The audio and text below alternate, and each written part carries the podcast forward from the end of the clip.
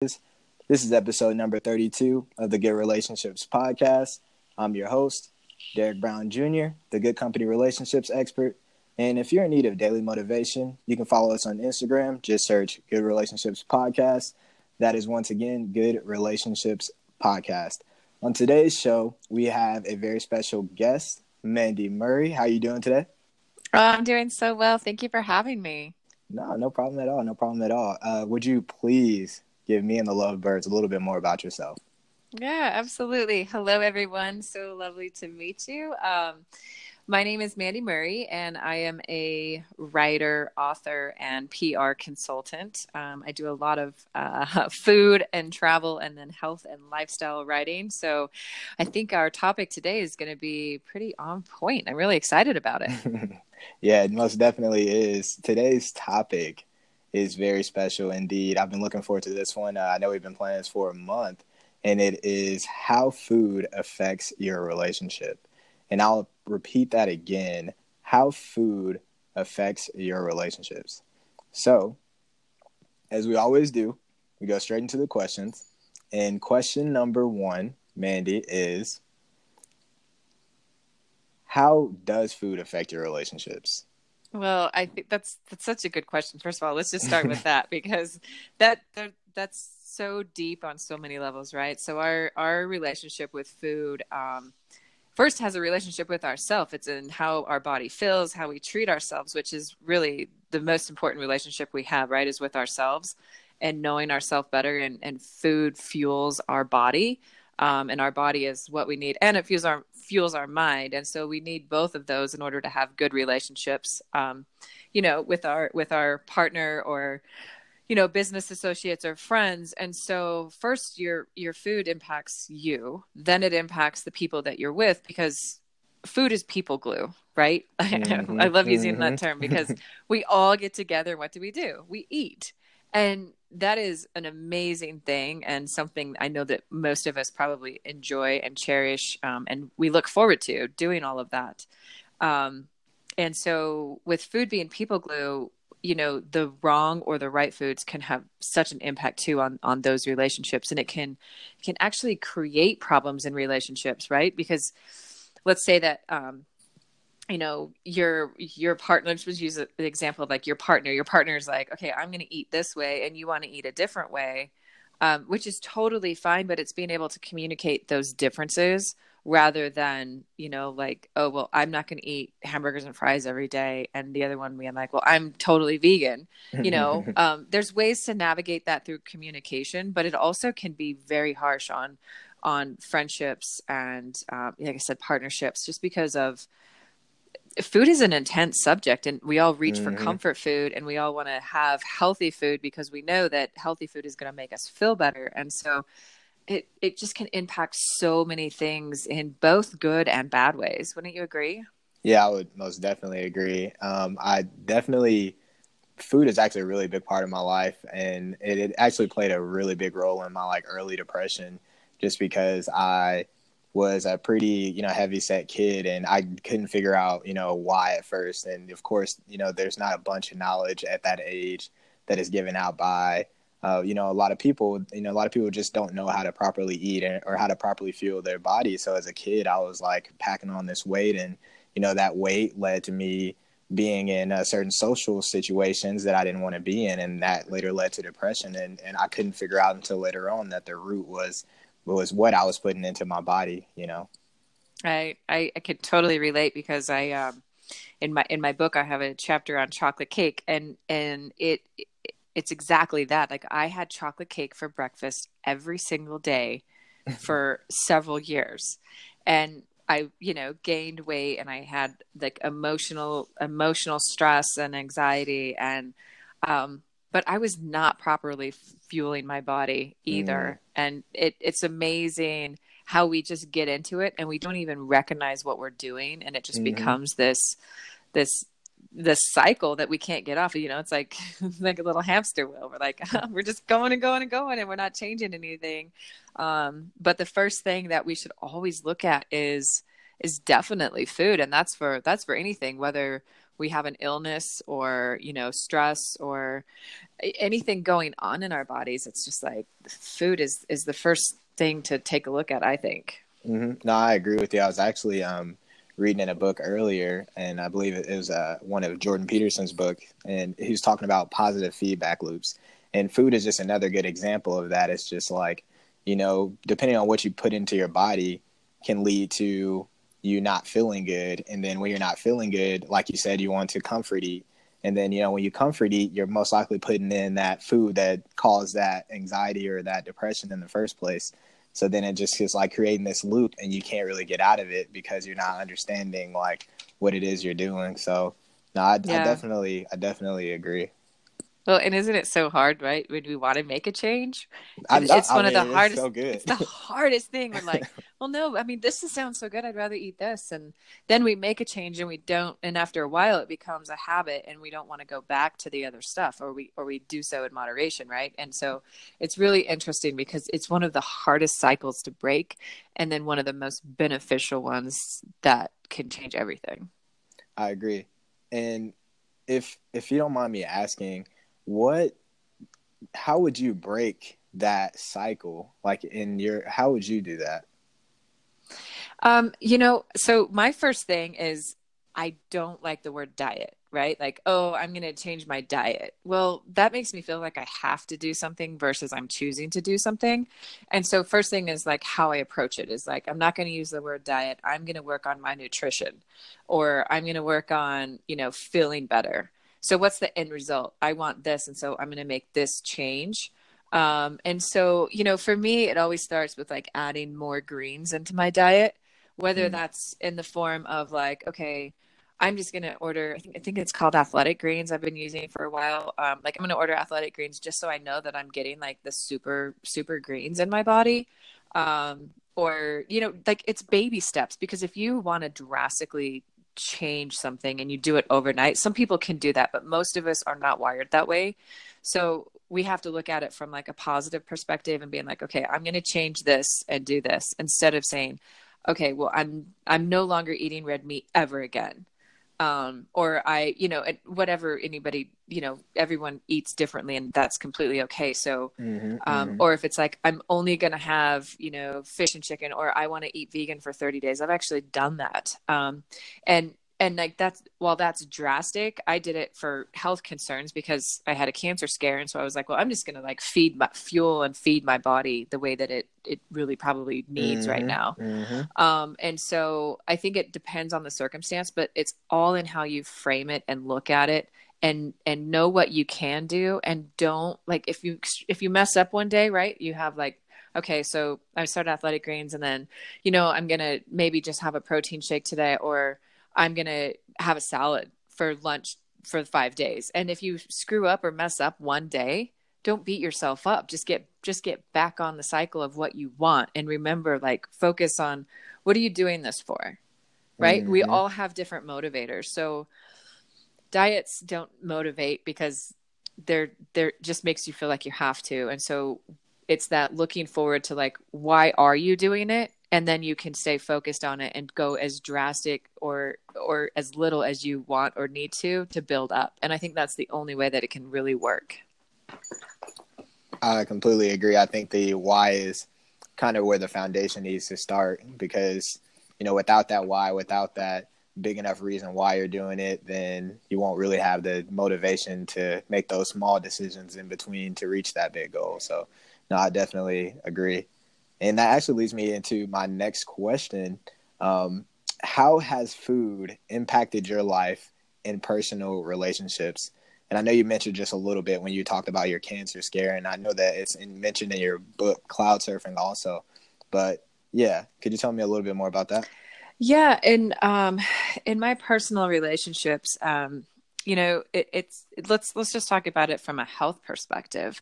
Um, from from cancer. So I've had cancer three times, um, cervical and ovarian twice, and it scares after that. And so food just in that relationship with with health is such a big thing because sugar sugar basically fuels cancer cells. And so getting sugar out of your diet is like it was one of the biggest things and here i was like eating chocolate cake like feeding my cancer and not knowing it because at the time we weren't talking about nutrition and now i mean at least a lot of cancer hospitals are focused on nutrition and wellness and yoga and meditation and, and things that were not really part of the you know the medical plan in the past. Um, and so at that time i didn't know i was you know having a struggle with with myself by eating some of the things that i was eating. Um, it it has you know i think it goes back to like it can have impact on relationships with whether that's family or friends um, just for the pure fact that like you know some of your friends are not going to be they're going to understand but they're not going to be on board. And um, i'm going to go back to like the cancer thing in that realm because people want to what can they do for you? So they bring you food right? They just bring you food mm-hmm. and food and food. But they're typically bringing food that like you really can't eat. Mm-hmm. um, or you're or you're supposed to be eating. And i don't know you know supposed to is kind of a crazy word to think about but um you know like you're trying to eat healthy typically and change some things. And so it all comes down to like it hurts your relationships because you're like okay what am i going to do with this food? Like take it and throw it away or tell people like no.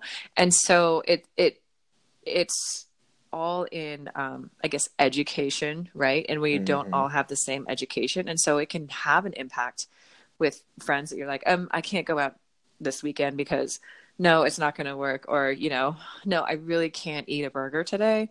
Or, you know, um, salad's not agreeing with me. Like mm-hmm. whatever that, whatever that is. Mm-hmm. And so in my life, it definitely affected, it definitely affected, you know, my health and wellness. Um, I de- it definitely affected, um, you know, relationships with with friends at the time because of things I couldn't do or could do and they couldn't do right and so um, and and it comes back to like that's why we all get together. And so you have to have this this relationship with yourself with food and knowing what your boundaries are and creating those boundaries. Because if you you know hang out at a family party or you're going to go out for date night or whatever you're doing um, having that healthy boundary so everyone's happy. Because everyone's going to create their own boundaries and you can't set your set of rules or boundaries on somebody else no, that makes complete sense. I can just imagine like being in a position where I have this kind of dietary issue or dietary response to certain foods, and you know my friends don't quite understand, and it could be something like uh, alcohol, and they're like, "Hey, let's go out." You know, one drink won't hurt you, and they don't, you know, understand like, no, it actually probably would hurt me. You know, um, and just just stuff like that. I've even been in scenarios like that, like it's really around the time of like celebration events where you know everyone expects you to let loose and you're like well food affects you a lot longer than just that moment. You know some people believe that it's just when you digest food it's like no some things go into your cells and it can affect you for a lot longer. So i, I think that that's really really good of you to bring up it's just about the education. And I, I, I personally think that if we were able to kind of just be more open and communicate those things a lot more clearly with the the people around us. They may actually get the hint and then you know supply us with the foods that we do enjoy and, and need for our for our health. Yeah absolutely. I, I, I agree. I think one thing too that it led to right was um having this personal relationship. It, it taught me how to cook in in a healthy manner. And my mm. mom is a mm. great cook and i and i love her food, so I always crave, you know, like mom's home cooking. Mm-hmm. But but at the same time, it's like, ugh, but you know, like tonight I really need to eat salmon and vegetables, or you know. um, so I think you know it it does it does affect us in that way that we learn to kind of take it into our own hands. I actually, my my father is the same way. He's a great cook, and he loves to cook like soul food. And as much as I love soul food, it's like after growing up as that kid, I was like, I definitely learned a lot about how to take care of my body, and a lot of the foods that I ate were directly from my dad, and and you know that's how my dad communicates love. He communicates love through um, f- feeding me. So mm-hmm. it, it, was kind of like a, a it was kind of a, a, sad thing when I would come home and from college and say, "Hey, Dad, I actually can't eat this food at the at the moment." So uh, just like just like that, it's kind of it can affect those personal relationships also. So yeah, I can definitely see that also. Yeah, absolutely. I, think that's great. That's my that Sasha shows her love is through food. That's mm-hmm. a, and that's a beautiful thing. Mm-hmm. Mm-hmm.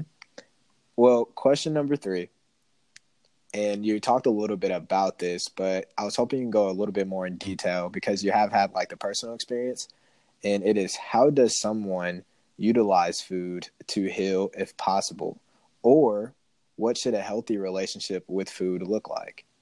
Yeah. Um, so I'm going to start out by saying like, no body is the same, right? Like physical body, like no, nobody's the same. Um, but we all like a, a healthy relationship with food is is where you have your boundaries and you know makes you feel good and what doesn't make you feel good. I mean, some of us are allergic to things, and so it's hard to say, like, okay, you have to eat this or you should eat this because that's just not how it is. And some of us don't have access to things that you know we we would enjoy or or want to add to our diets or take away. And so, um, you know, that healthy relationship starts with a boundary, um, and I I sorry, I'm getting like a little stuck on this one because you know it's it's one of those things where like of course we should all eat more greens and vegetables. Um, and for me, like the healthy relationship with food is is really is really knowing um, how I feel the next day. Right. right. So when I wake up and I go, oh, okay, like my joints hurt. What did I eat that like made my joints hurt, or was it physical activity. I think paying attention to our bodies more mm. and more is is the most important thing about a relationship you know a healthy relationship with food. I think portion sizes um, and i think in the in the united states especially when we go out to eat like our portion sizes are so much bigger than most other countries. Um, you know as far as because i travel a lot and um and that's that's also you know sort of interesting. Um i think you know kind of paying attention to that like that the movement right now is you know farm to table. Um paying attention to where our food comes from. Mm-hmm. um i think that's also important you know where the meat comes from because you know we have we have so many things affecting affecting our plants. We have so many things affecting you know the the hormone levels in some of the proteins that we eat. And so just being like conscious and aware and setting setting that boundary setting those portion sizes knowing how your body feels with certain things or what makes it fuel better what um you know knowing like okay limiting you know I, and i don't want to say limiting bread because every body really is different like some people feed on bread like mm-hmm. their their mm-hmm. body feels good with bread some people feel good with red meat and some people feel good with fish and some people don't feel good with any of that right so mm-hmm. um there's no like okay you have to do this but i really think it's that boundary it's that saying um setting those those portion sizes being being honest with yourself um you know for me like i was like oh i'm not eating bad at all right? And then i was like okay i challenged myself to write what i was eating every single day and i was like oh. Wait i kind of am like you know like that handful of m&ms is fine the first time but did i really have 10 of them? Yep you know?